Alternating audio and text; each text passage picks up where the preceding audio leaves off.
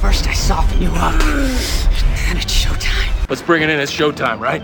Showtime!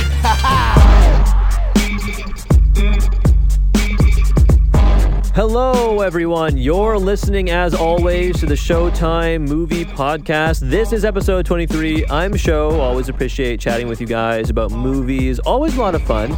The movies we have on the go today are two more of the summer's blockbusters, Deadpool two and Solo, A Star Wars Story. Really two movies I've been looking forward to for some time, honestly, especially Solo, because I'm a huge Star Wars fan, as I've mentioned. You know, I've been to all the celebrations. The next one was actually announced to be taking place in Chicago in April of twenty nineteen, so I will definitely be going to that one.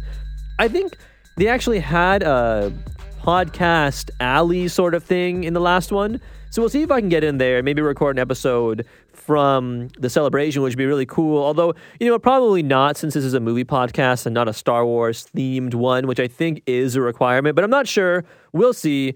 I am a huge fan, though, like I mentioned, of the Star Wars franchise, and Solo was a very interesting movie, so we'll get more into that in a bit, but for now, let's start things off with the Merc with a Mouth's latest adventure, Deadpool two. It's what you hearing, listen. It's what you hearing, listen. It's what you hearing, listen. X gon' give it to you.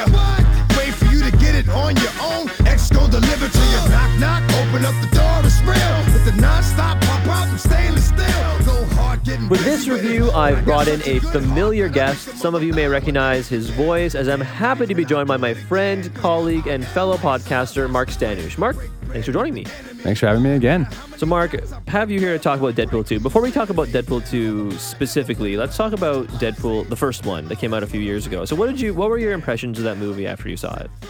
I thought, similar to this one, that it was kind of refreshing and surprising. I, with a lot of these movies that I know I'm going to, I don't kind of get into too many trailers and all this. I just go. I remember I actually went with my... I. Uh, girlfriend at the time, now wife, and uh, there's a line in it where it came out on Valentine's Day, and there's a line where he breaks that fourth wall and kind of references, oh, you thought this was a romantic comedy or whatever, oh, your boyfriend must have told you this, and I thought that kind of summed up how I felt about that movie, and it really mastered, he's the perfect, Ryan Reynolds is the perfect guy to play this character that is a comic book character I never really got into. Um, but I think it almost works better for movies, breaking that fourth wall. And uh, one thing I would also say is that my my wife, um, or girlfriend at that time, Emilia, she enjoyed it quite a lot. And it's not her favorite genre, the superhero movies, but she, I think, appreciated how different it was than the typical superhero movie. So then I assume you went to see the second one with Emilia. Yeah, and my brother, David, who's also been on the show. Okay, yeah. So what did, what did uh, okay, since since we we probably know what David thinks, because, you know, he's a he like like us, he is a comic book fan, he's a pop culture fan, right? But I get the sense that Emilia is she her window into the universe of pop culture is through you, I guess, right? Yeah, so fair to say. What what what did she think of Deadpool two? We actually kind of talked about it right before I came over here, and she kind of had the same idea, a little bit more of the same, and um, I was just kind of running some ideas uh, off her and. Was it funnier? Was it gorier? Was it this? And in her opinion, she kind of said it was the same. And she's not a big fan of the gore. And there was a couple of times that she would have to, like, you know, look away or whatever. But uh, I think that she, and, and to be fair, she's also not the most, um, she's not very crass. So some of that humor, like uh, in general swearing. Right, right. Kind of turns her off a little bit. But she, she had a fun time too. She definitely did. I, I feel like the second one had a lot more, or I should say it, it moved away from the just crass humor, whereas I felt the first movie had, maybe it was like seventy-five percent kind of crude, toilety kind of humor, and twenty-five percent lampooning the genre and breaking the fourth wall, like you mentioned. Whereas in Deadpool two, it almost was the reverse. There was not a lot. I mean, there was a lot of cursing. There were a lot of F-bombs. They used the C-word a few times. Like, and I have no problem with that in these kind of R-rated movies. I, I think it adds to the kind of like raunchiness of it, for lack of a better term. But I almost feel like Deadpool two decided consciously to make fun of the X-Men more and Wolverine more, and, you know, they drop a few Avengers ca- jokes and they'd make a Batman joke, right? They like lampoon the the superhero genre, I think, in a in a more... I guess a more meta way, a larger way. And I, I don't know, what, are, what were your thoughts on that? I think that makes sense, that the first one is more of an introduction to the character, and that is a crass character. And in the second one, I feel like some of that, they went away from that because they've already established his personality. And um, like we said, Ryan Reynolds, like he he owns this character. I think he takes he, a lot of pride in kind of, I mean, he kind of steamrolls everyone in every scene. Like yeah, he really is. But I mean, he's the titular character, so power to him in that. And when it comes to lampooning and being kind of paradoxical and like, you know, making fun of all these other comic book movies, I liked it. I thought that uh, those are the jokes that someone, like there was a reference to the the fact that Superman and Batman both had Martha. Right. And, sure. and like little things like that where no way did Emilia get that joke. But I'll, I'll admit that the jokes come so fast and furious that it doesn't even necessarily, like if you didn't get one, you're going to laugh a minute later because of another one. I think that it's refreshing because when you compare it to what just came out in Avengers, we have something with such a big scope, and this is kind of a much smaller scope. And the fact that they're poking fun of that, it's like a palate cleanser almost compared to Infinity War, which is so, you know, oh, it's gloom and doom, and what repercussions are going to be for the rest of the series. And this one kind of like, it kind of laughs at the idea of repercussions and what this movie means for the next movie. It kind of scoffs at that whole idea, which I thought was, like I said, I think the best word is refreshing. That's my favorite way to describe it.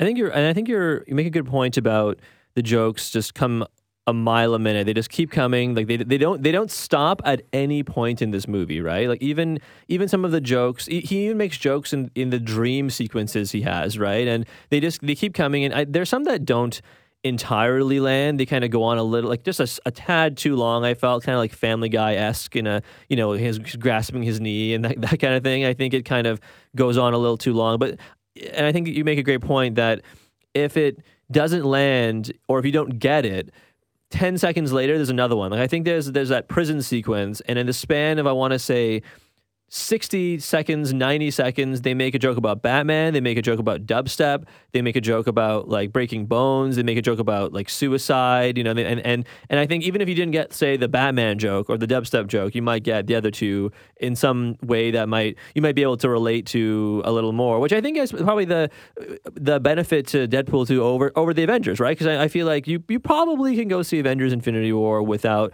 having seen all of the other Marvel movies, but it's almost like those movies Movies, or that movie specifically, is a reward for you having gone to see the last ten years worth of Marvel movies. That was really well put on your podcast discussing it, where I think, I mean, would you disagree to say Deadpool two, that you don't necessarily need to see Deadpool one to enjoy? And I would say almost more than any, like of all the sequels of any superhero movie, maybe the least dependent on its uh, original. And I, I mean, there of course there was an origin story in the original, where he gets his superpowers and all this, but because of the the structure of this Deadpool two, that is, it doesn't seem like all that really, you don't necessarily need to know all those details. Like, would you say this is friendly to someone who hasn't seen Deadpool one? I think I would, because it's it's not, it, even if you hadn't seen Deadpool one and you're and you think to yourself, what is his deal, right? All all, all you need to know is you learn in that in the first, I would say, ten minutes, where it's kind of a, he says, oh, let's go back to five days ago. And then you see what he's been doing for five in, in those past five days.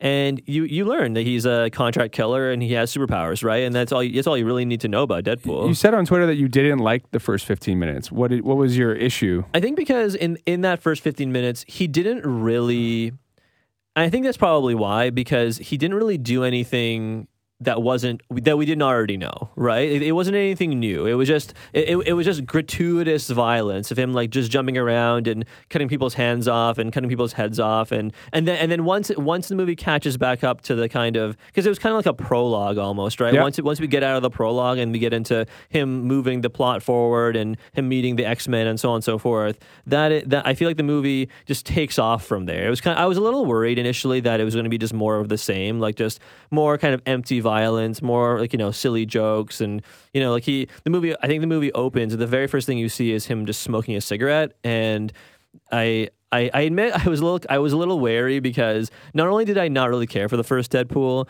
but the, we were sitting next to these two people in the theater who, as soon as the as soon as the lights went down and the, the, the movie came up on the screen, and you see him smoking, he's not doing anything. He's literally just standing there smoking. Before it even pans down to the first kind of like joke of the movie, yeah. like before that even happens, when you just see him looking at the camera smoking, these two people sitting on my left, who were sitting at the very end of the row, they just burst out laughing. Like in a dead silent cinema, they just burst out laughing. And I thought to myself, oh, geez, here we go. Like, I mean, I had to I, these yeah. people for two and a half Were hours. They bad the whole movie? or I, You know what? They laughed at pretty much everything for the entire movie. But I almost felt like it, it, it, it got, because the movie got so much better, everyone it was got, laughing. Okay, yeah. So it didn't, it wasn't like they were laughing by themselves, but there were definitely points where even in the kind of poignant moments, they were just like knee slapping, laughing. But you know what? Humor is subjective. I can hardly be mad at them yeah. for that. I actually, I mean, I had a terrible experience, not a terrible experience, Black Panther and both uh, Black Panther and Infinity War. I had a, a poor movie theater experience, okay. despite seeing both of them very early, just because of the people around me and for whatever, tend to be teenagers and just not being very respectful of people around them.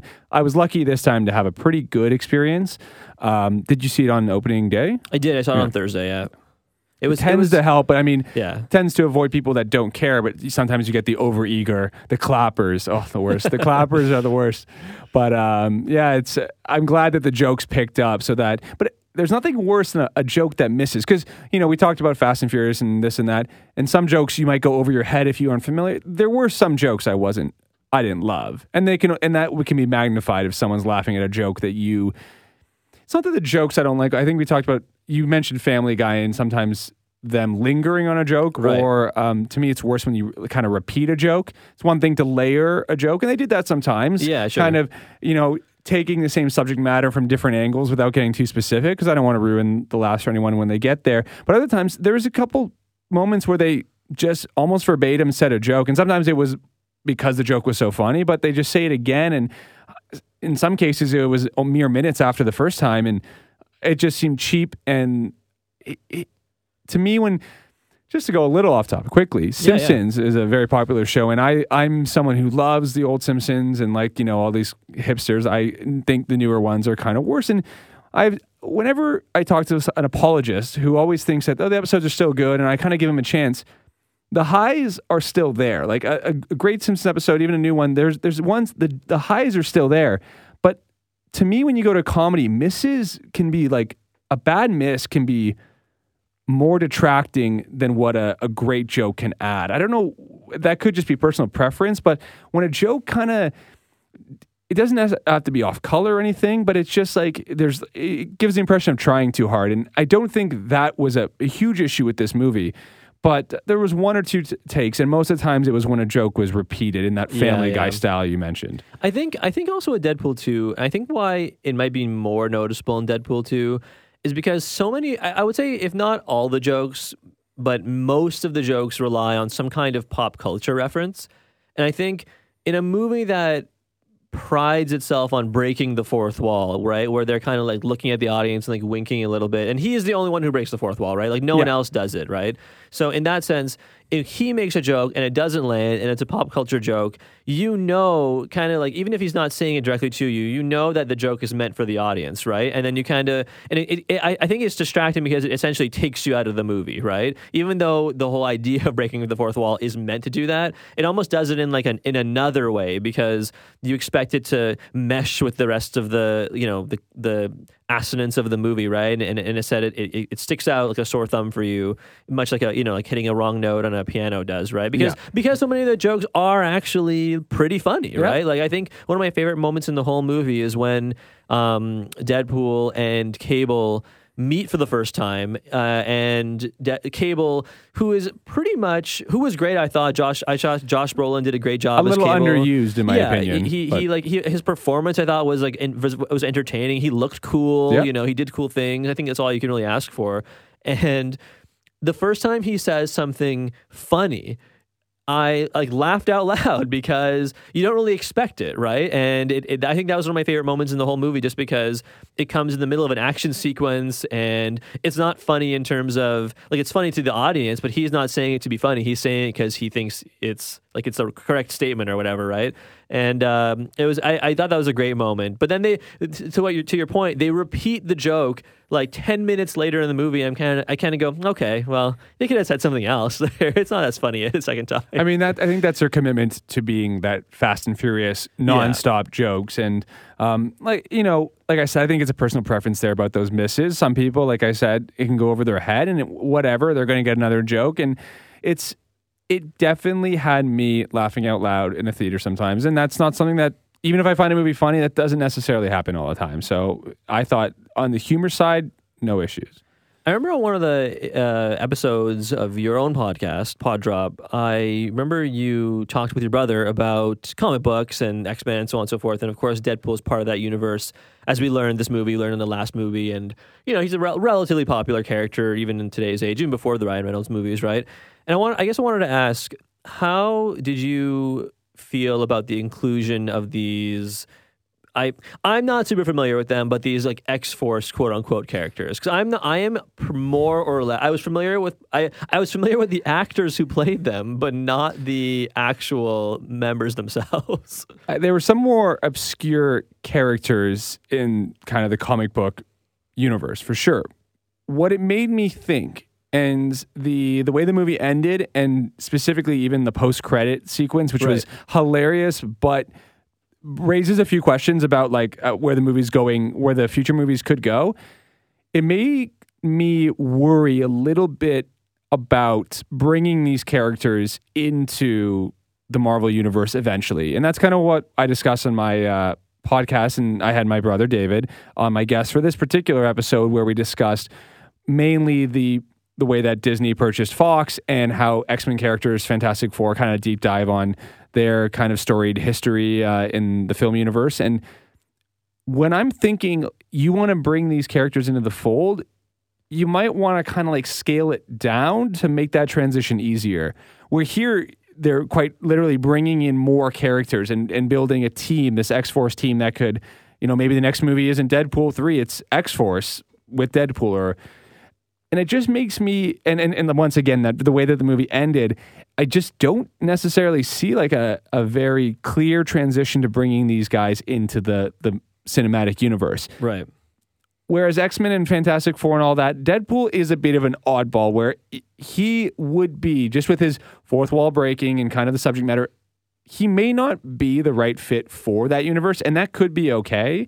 But what I got from that, and of course, the script and all this was probably, you know, had begun before the the possibility of these characters necessarily getting back together. Like before the details of the like this Disney Fox deal. Yeah. yeah, yeah. But that may not be their priority. It might not be their priority to kind of bring everything back.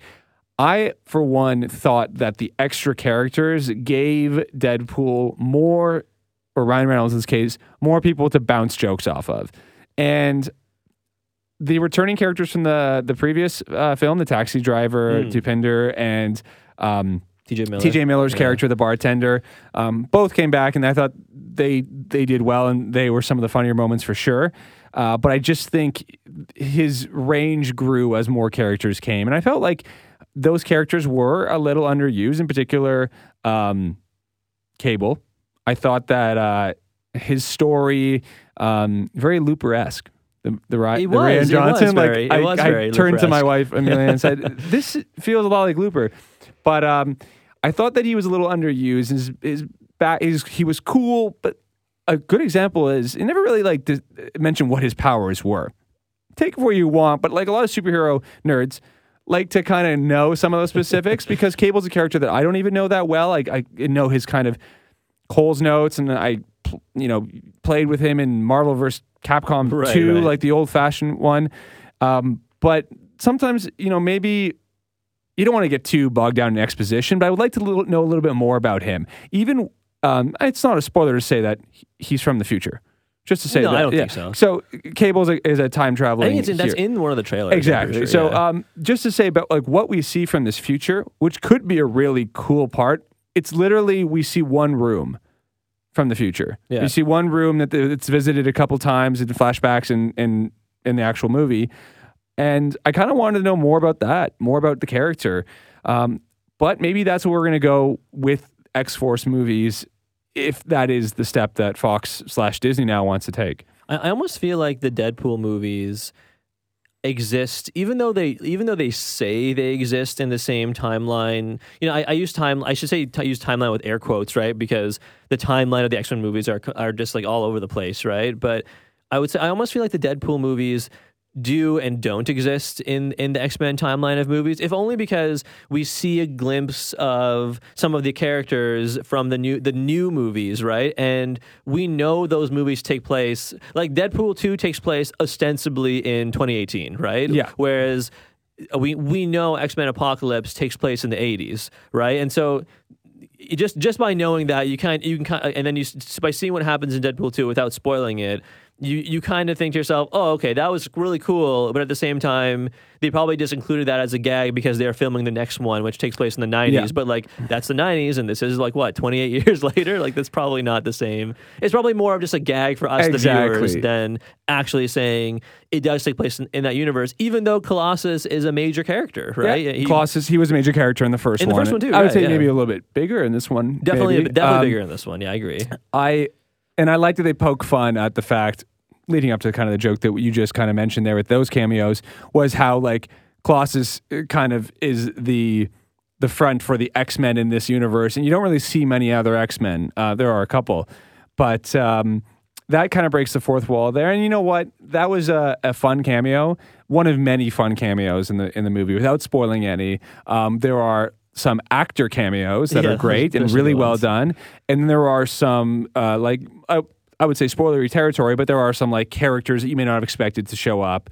Um, one in particular that kind of gets introduced in the third act is, like, another bad, um, which is which was really cool and appreciated by X-Men fans or comic book fans in general. Yeah, it was really good. Uh, we'll, we'll, we'll finish on this. I guess now that we've seen Deadpool two, uh, what what are you expecting from this kind of side side Marvel universe going forward?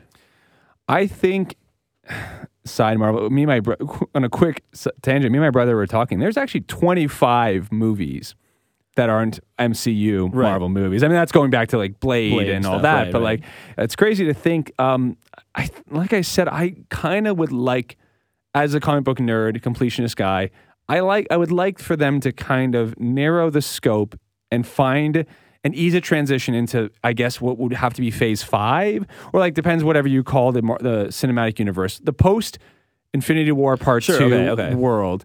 Find a way to get these guys, kind of transition them in.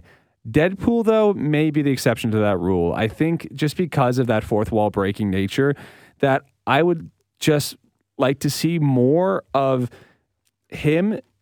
Surround him with these characters that we we have had, but I wouldn't mind if we don't see some of the the supporting cast we saw, whether it's Colossus or even Cable or Domino. It's almost like the more people we can bring in is a more opportunity for Deadpool to make, Ryan Reynolds to make jokes with other people. And I think that is what this particular Marvel side project is all about. It's about the laughs. And, you know, Thor Ragnarok was really funny. This is funny just in a bit of a different way. In a different way. It's not funnier or less funny or all that. It's just different, and it's refreshing. Once again, I'll go go back to that. And I just want, it, once you go to a third movie, it's hard to stay refreshing, but I think Deadpool is a character that could do that and be a pillar for this this Fox, Disney, Marvel side universe. Okay, since I, actually, I know we said we were we were to end on that question, let me since I have you here, I'm going to ask you one last question for real.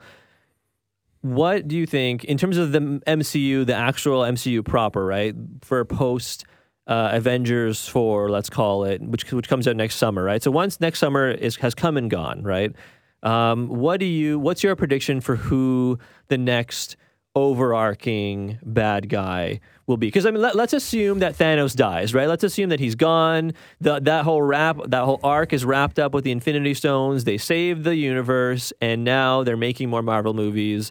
Who's the bad guy? I have my own theory, but I mean, they haven't really, they, they announced some news on that front, like kind of yesterday, but I don't, still don't think it's probably, it's probably not going to happen. This is just a personal hope of mine, but I want to, I want to get your thoughts first. Well, I'd love to hear that in just a sec, but when you say big bad, it's tough. I'm, I'm kind of like going through my head and kind of mining some of the, the bigger, cause when it's, when it's Avengers, it's got to be like world ending, mm-hmm. which you can get a little tired of. And I think like like this movie and movies like Ant-Man are kind of um, step away from that and go smaller scale stuff. But I'm thinking like there was uh, the Skrull invasion, which mm-hmm. is something that could be connected to Miz Marvel, because Miz Marvel's or uh, her character has kind of always been um, closely tied to that. And that's basically just another alien force. But in terms of a big bad guy, it's it's a good question. I... It's funny because they they've done Galactus, they've done uh, Apocalypse in X-Men. If you were to think they were going to bring that yeah, in, yeah. like they've they kind of Thanos is arguably the biggest, if not yeah, one of the biggest, if not the biggest bad in the Marvel kind of backlog. If I'm forgetting, I got to hear your idea now. Well, they kind of this is, does kind of I almost feel like cheating because they they did kind of say that Spider-Man Homecoming two is going to be the the jumping off point for the next the next phase. I like you said, I'm not sure if they're really even calling them phases anymore, right? Yeah. But the next arc of movies once this twenty-something movie arc finishes yeah. with Avengers Rumor four, is right? uh, Jake Gyllenhaal is yeah. going to play Mysterio, who's one of my favorite villains in Spider-Man, which is my favorite of all the comics. Yeah, so I'm and, really and, excited and for that. And that was the news I was alluding to yeah. that was announced yesterday, right? So yeah. this is why I was kind of thinking that maybe my theory may not actually happen, because my theory was that in Spider-Man Homecoming, the first one, we learned that Tony sells Avengers Tower to move upstate to, like, you know, like that the, the Avengers facility that's in, like, the middle of nowhere in New York, right? Um, you know, he's, he leaves his gigantic skyscraper in the middle of New York City, and it was introduced in a Spider-Man movie. And I feel like if, if Spider-Man is truly back in the fold from Sony, and, and, and they can use whatever they want with Spider-Man, uh, although maybe not Venom, I guess, but I'm not sure what the deal yeah, is with Venom. But but uh, if if they can use whatever they want with the Spider-Man franchise, I feel like if they wanted to actually maybe have a smaller scale big bad villain, it'd be cool to introduce Norman Osborn. Yes. I mean, because I mean, who it, it would make sense. Norman Osborn could buy Avengers Tower from Tony. He's rich enough. They could they can even make him a little younger if they wanted to, and, and uh, the, develop him over a bunch of movies. You know, the Spider-Man Ultimate, which uh, Homecoming actually draws some from Spider-Man Ultimate, which okay. is the alternate universe where kind of Marvel doubled down and kind of retconned a whole other universe where they can kind of play. The Green Goblin, I'll just quickly say, is a little bit less, like, he's not the glider and uh, kind of guy in a mask. Right, he's okay. a little bit more of a physically intimidating picture, almost like a okay. Thanos-type build, um, sort of bad. So that could um, visually, and I would say that character was probably more, even though he was often handled by just Spider-Man, I would say is a little bit more of a a threat than the Green Goblin that we saw in the first Tobey Maguire Spider-Man. For right. So I think that's yeah. I think that's awesome, and he has a lot of history in the comics. Like, he is, people argue whether Doctor Octopus or uh, or Norman Osborn would be like the Joker to, right. to the Spider-Man, and that is to be like the ultimate villain. I would say it is Green Goblin. So a lot of history and a lot of ways they could go, and that's a great idea. I just think it would be a lot of fun to just to introduce something, not like, especially if the theories of everyone saying, oh, well, Spider-Man will come back and maybe they'll retire the Hulk, they'll retire Iron Man, they'll retire Captain America, and the Avengers going forward will be Black Panther, who's a little more down to earth, you know, Spider-Man, who's getting a little more down to earth. Like, all, you have all these other superheroes who are a little more, you know, local to earth, and, you know, Black Panther hangs out in Wakanda and Spider-Man hangs out in New York and so on and so forth. So it'd be kind of cool to see them handle a more like earth, earthy kind of villain, I guess, for lack of a better term. I, that's what. That's why I'm kind of I'm almost happy they're introducing Jake Gyllenhaal as potentially as Mysterio, because then you could we could still get Norman Osborn in the next movie, and he just could just be a, some guy like they, they they meet in a or there's a cameo or there's a, there's a million ways they could do it, and it's possible they don't even do Norman Osborn at all. But I I I feel like he's such a big part of the Marvel universe. It'd be hard at some point not to get to him. Then again, you know, the, um, on the other hand, who's I even like more than uh, than Norman Osborn as a villain, who I, I, I would love to see him done correctly, is Doctor Doom. Now, yes, and, and, that's and, actually where, when you first asked, I was going that direction too a little bit, and because of the Fantastic Four, and if they can bring the Fantastic Four in, he is another villain that kind of has leveled to a different kind of galactic threats right. per se. So I, I think, though, that character has never really been done right in the never, movies. Yeah, and never. That was another thing I discussed in my podcast, which I'll just quickly kind of yeah, uh, launched it last month. Um, the the quick elevator pitch is, it's called Pod Drop. It can be found in all your podcast services. Rather than a weekly kind of show, uh, I'm going for more of a, a batches of episodes. I call them seasons. Um, they're small batches. And uh, I explore different uh, areas of pop culture. So video games, uh, movies, and television, and uh, also sports. And through that, I kind of find one common thread, and we discuss stories. Um, we, I discuss it with different guests, and we kind of tie bigger themes together. And I had you on the video game one, so any video game fans, uh, that can be found. We talked about the first season was all about subscription services and the new digital model. And we talked kind of about Disney's plan um, moving forward to open up their own streaming service and what that means, particularly for the superheroes. And I brought my brother on to kind of talk about that. And we talked about the Fantastic Four. And we talked about whether those characters can be done right. Mm. There's just something about them. Like, they are Marvel's first family, for those that don't know. Like, that, they're the ones that started it all. It wasn't Spider-Man. Um, definitely wasn't Iron Man, uh, which some of the newer fans might think. But there's something about, like, a family of four, white, like, just... There's that. There's something antiquated about them. I, I wonder if Disney could just sprinkle their Disney magic and get it right. I, mean, I, kinda, I feel like yeah. they, I feel like they can. They can. You know, like they they can do anything. They, yeah, yeah, right. Yeah. Exactly. That's kind of the, the spoiler at the end of the podcast. They can do anything. It's Disney, right? I mean, they tried doing really quickly. They tried doing on the last Fantastic Four a little bit of um, mixing up, like, race blending, for lack of a better term, um, putting in, like, and I, I don't know if that was the solution. There were so many issues with that two thousand fifteen Fantastic Four, was so bad. And it oh kind of it kind of harmed that franchise. But if anyone can bring it back, Disney could, and I think making a big splash by introducing a villain that can have his tentacles into the other movies, like Doctor Doom, would be a savvy move to get a few more eyeballs. Not that they're going to struggle, but to get a few more eyeballs on a new hero that they're going to bring in. New yeah. hero group, actually. Yeah. That would be that would be a lot of fun to watch. And of course, everyone wants the X-Men in there at some point. But uh, honestly, I I almost feel that the X-Men, I, I believe Kevin Feige when I read or the, the statements he makes saying, we have no plans to bring in the X-Men, maybe in the distant future. But as of right now, we're focusing on the next stage, which I feel like could be more Spider-Man related, could be more Sinister Six if they want to go that direction. They could be more like the Dark Avengers or the whatever they were called. Sinister Six would be awesome. You know, like, that's it, like my dr- that's what they were setting up in Amazing Spider-Man movies.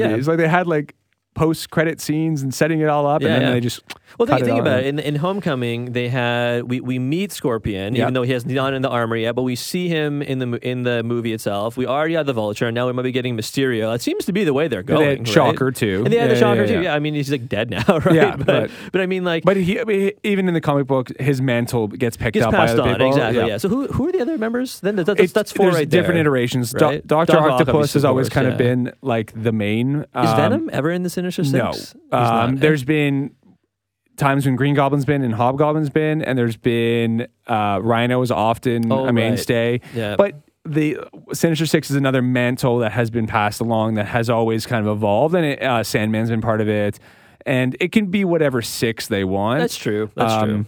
But I mean, they're funny. You say distant future. We talk about this every single time. How long can this bubble go on where they make these movies? We keep going, and I guess, you know what? I think we said it one more time, but the X-Men movies, I think as Marvel sets up their next phase, it's time for these side Marvel movies to just set the table to ease the transition, and that's what I'm hoping for. Yeah, well, X-Men included. Well, no, I think that's a, I think that's a great point. I'm, I am looking forward to seeing whatever it is. Uh, we both know we're both going to go see it, even yep. though, even if it's terrible, we're both going to see it and have our own thoughts on it. So, but for now, uh, Mark, thank you for coming by the podcast. I always appreciate it. Thanks for having me. That was me in conversation with Mark Stanush, one of my good friends, and of course, the host of Pod Drop, his podcast out now. Definitely give it a listen, especially the video game episode, of course, if you're interested in the dulcet tones of his amazingly talented guest. Our next review focuses, like I mentioned off the top, on a movie that I've been looking forward to for some time. So let's get right into the latest adventure from that galaxy far, far away, Solo.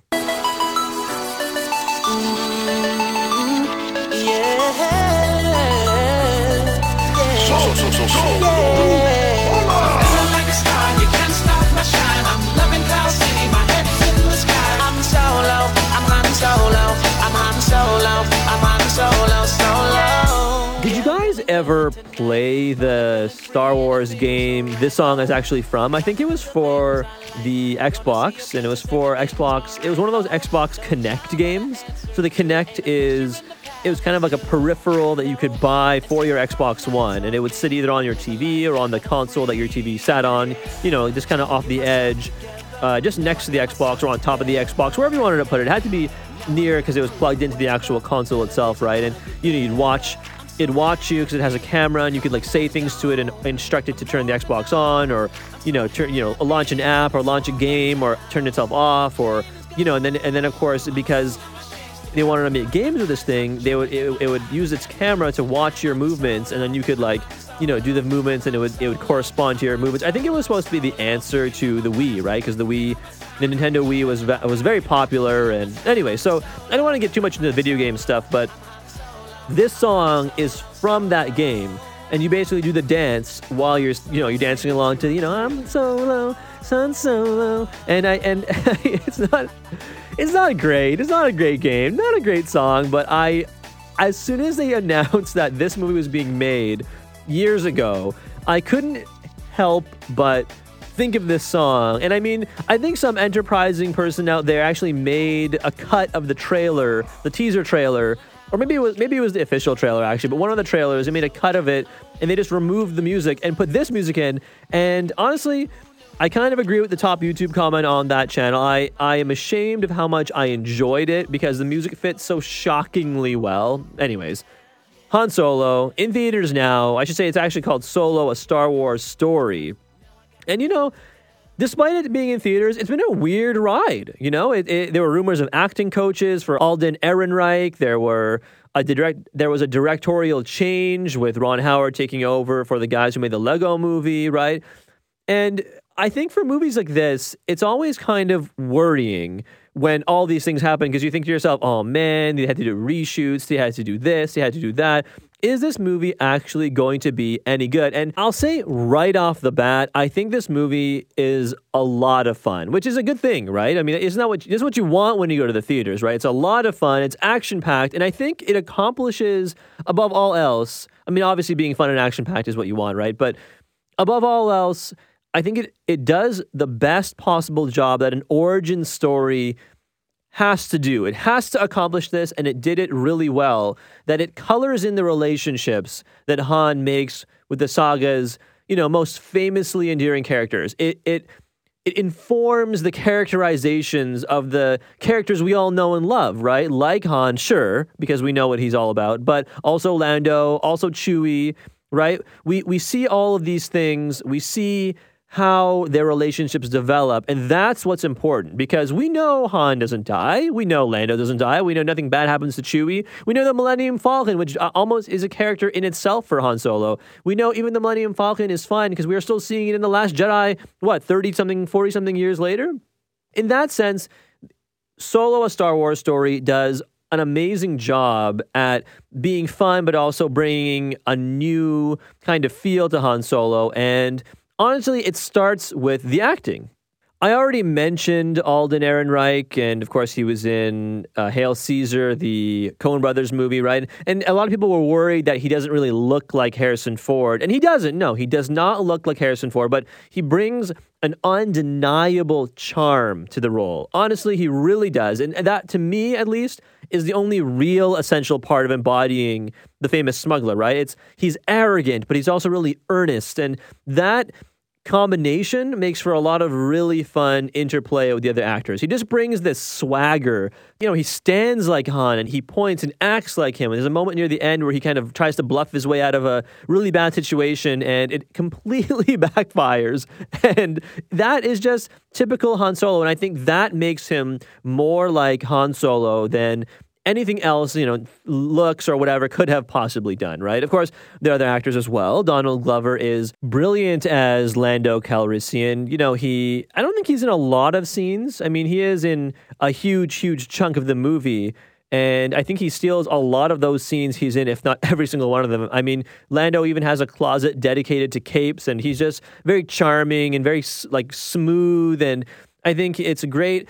He does a great job of not impersonating Billy Dee Williams. He he, he kind of does the hello that Billy Dee Williams kind of made Lando famous for, right? The whole Colt forty-five type smoothness to uh, to Lando from the eighties and whatnot. But he doesn't do a straight impersonation. He makes it his own, which I think was key, right? Same same way that Alden Ehrenreich didn't and shouldn't have. done an impersonation of Harrison Ford. Donald Glover does not do an impersonation of Billy Dee Williams, and I think it works out best for both of them, right? The other characters, of course, there's uh, Woody Harrelson. He appears as Beckett, Tobias Beckett, the scoundrel who teaches Han his ways, and of course, Joonas Suotamo returns as Chewbacca after he inherited the role from the original Wookiee, Peter Mayhew, who is, of course, seventy-four and has a pair of bad knees uh, for The Force Awakens and The Last Jedi. So, of course, Suotamo comes back as Chewie again. I've often wondered how they film it. I mean, when they when they show you the close-up on Chewie's face, is he, like, speaking English for the sake of Alden Ehrenreich's lines, and then they just dub over with it with the Wookiee sounds, or is Suotamo actually doing the, the Chewie sound effects? I won't even, I was going to try it right there. I was going to try it and do it myself, but I can't. I'm bad at it and I won't try. It's one of my failings as a Star Wars fan, unfortunately. But uh, not only is this movie action-packed, it's chock full of references to the old expanded universe, which is now Legends, right? They left a lot of creative Easter eggs for fans to find. And I kind of wonder, by dint of mentioning these legends on the big screen in a movie that is canon, does that mean they themselves are canon now, or is it just a fun reference, right? Like, I'll give you an example. Lando mentions his adventures in other parts of the galaxy. He name drops Sharu and he name drops the Star Caves, and you're kind of like, oh, those are just weird sci-fi things. But they're actually pulled from L. Neil Smith's uh, nineteen eighty-three novels, Lando Calrissian and the Mind Harp of Sharu and Lando Calrissian in the Star Cave of Thon Boca. And no, they're not great books. I read, I've read, I'm not going to lie, I've read pretty much every single Star Wars Expanded Universe book, all the old ones, most if not all of the new ones. There's a, there's a lot of new ones out there that I haven't read, but still, I read pretty much all of them, so I get all the references, and it feels that much more richer to me. And maybe that's why I liked it so much, because a lot of the new Disney canon has been about, I don't want to say erasing the legend stuff, but they, I think they wisely realized that a lot of the old Legends books specifically are not good. And some of those things include the Mind Harp of Sharu and the Star Cave of Thon Boca. If the names didn't give it away, they're not great novels. There's a host of other fun nods as well, including Han joining the Empire at a young age. That idea was drawn from Anne C. Crispin's nineteen ninety-seven trilogy of books, which centered on Han. You know, we learned that the Imperial Academy is on the planet of Karida, the planet first introduced in Kevin J. Anderson's nineteen ninety-four Jedi Academy trilogy. Uh, th- that trilogy also had some more backstory for the spice mines of Kessel and the idea of the Maw.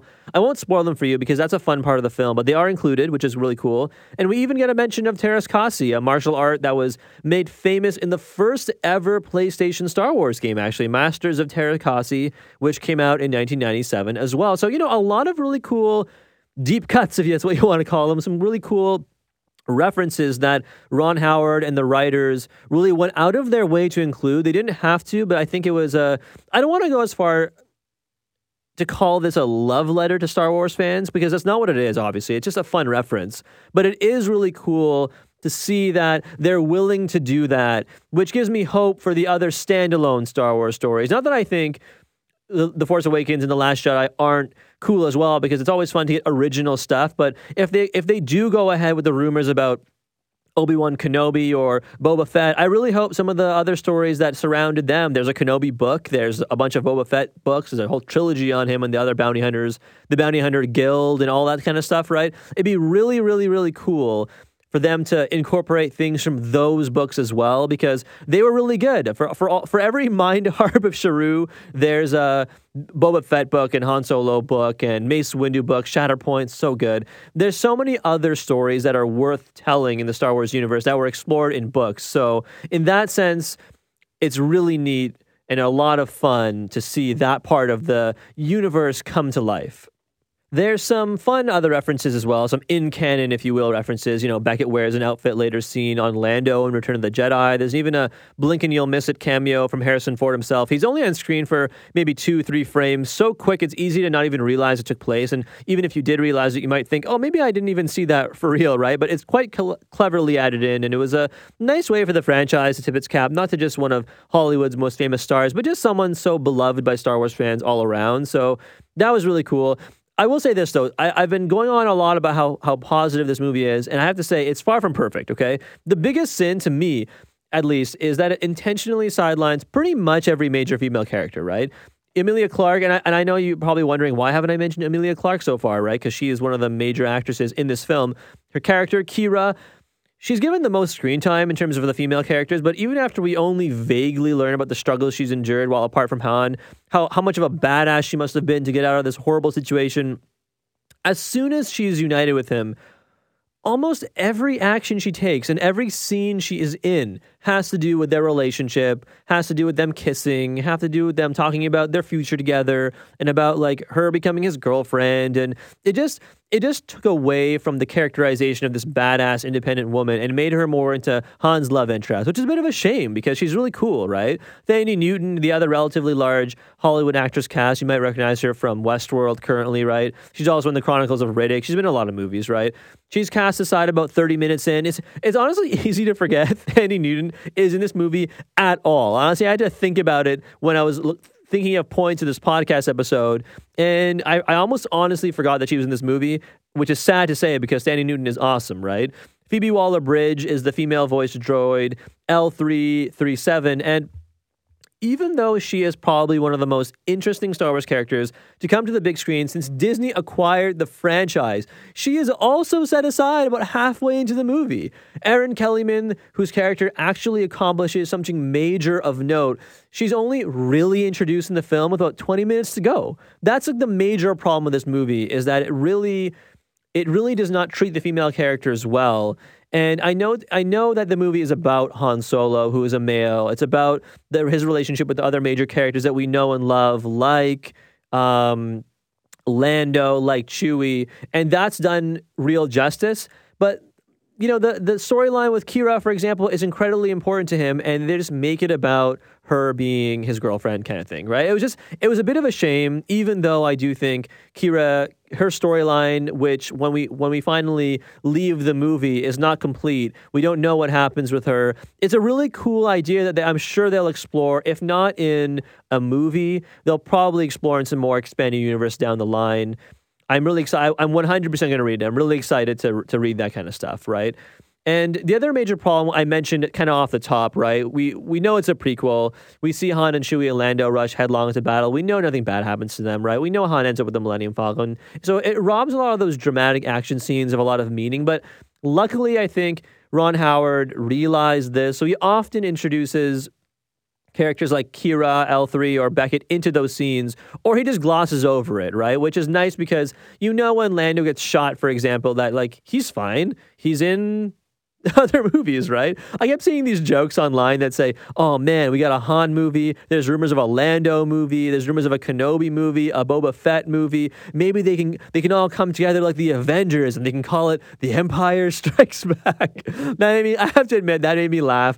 Uh, but no, I, I do think the stakes were a little low, which is which is a nice and refreshing pace for the Star Wars universe. We don't need someone, that, which is honestly a problem with movies like Suicide Squad, for example, right? I know it has nothing to do with Star Wars, but Suicide Squad should have been like Solo, right? We should have had them, you know, going to rob a bank, or they should have been going to steal some information from the Pentagon or rescue someone or whatever, and, and they end up, like, saving the world, right? So it's interesting that Han's story is very low stakes. We know how he ends up on Tatooine. We know how he meets Jabba the Hutt. We know how he ends up with the Millennium Falcon, how he meets Lando, how he meets Chewie, how he becomes such a great pilot, all this stuff, right? We learn all these things. It's just how he does all those things. And that's why Solo, A Star Wars Story is such a fun ride, right? It has colorful characters, visually interesting locales, and it's action-packed at almost every single turn. And I think it does, like I mentioned off the top, overcomes the formulaic, you know, connect tab A to piece B that most origin stories have to go through at some point. So in that sense, I think it's really successful. Doesn't, doesn't seem to be doing that great at the box office, but I think it will be received very positively by the media, by fans, of course, especially. And I'll leave on this note. We know that even after the trilogy with Daisy Ridley, John Boyega, and Adam Driver wraps up, we know there's going to be a Star Wars movie almost every year for the foreseeable future, right? There are rumors about Boba Fett, about Kenobi, about Lando himself, and even though they are just still rumors, if the quality of those movies is anything near Rogue One or Solo, then I think Star Wars fans and moviegoers in general are going to be in for a real treat. I mean, I'm there regardless because, like I mentioned, I'm a huge fan, but if this is what we can expect, and I honestly think there's nothing really to worry about. That is it for reviews today. Thanks again to Mark Stanush from Pod Drop. And thank you, of course, for always listening. I very much appreciate your feedback on the podcast, both on Twitter, over email, and, of course, in person. The next episodes will focus on a bunch of movies. Uh, Hotel Artemis and Ocean's eight actually come out on the same day. And then the following week, there's Incredibles two. And the week after that, there's Jurassic World two. So those four movies will probably occupy the next two episodes. But as always, if you want to hear about something else, then just let me know via Twitter, email, or in person, of course. But for now, you've been listening to the Showtime Movie Podcast. This has been episode twenty-three. Have a great night. And I want you to be mine.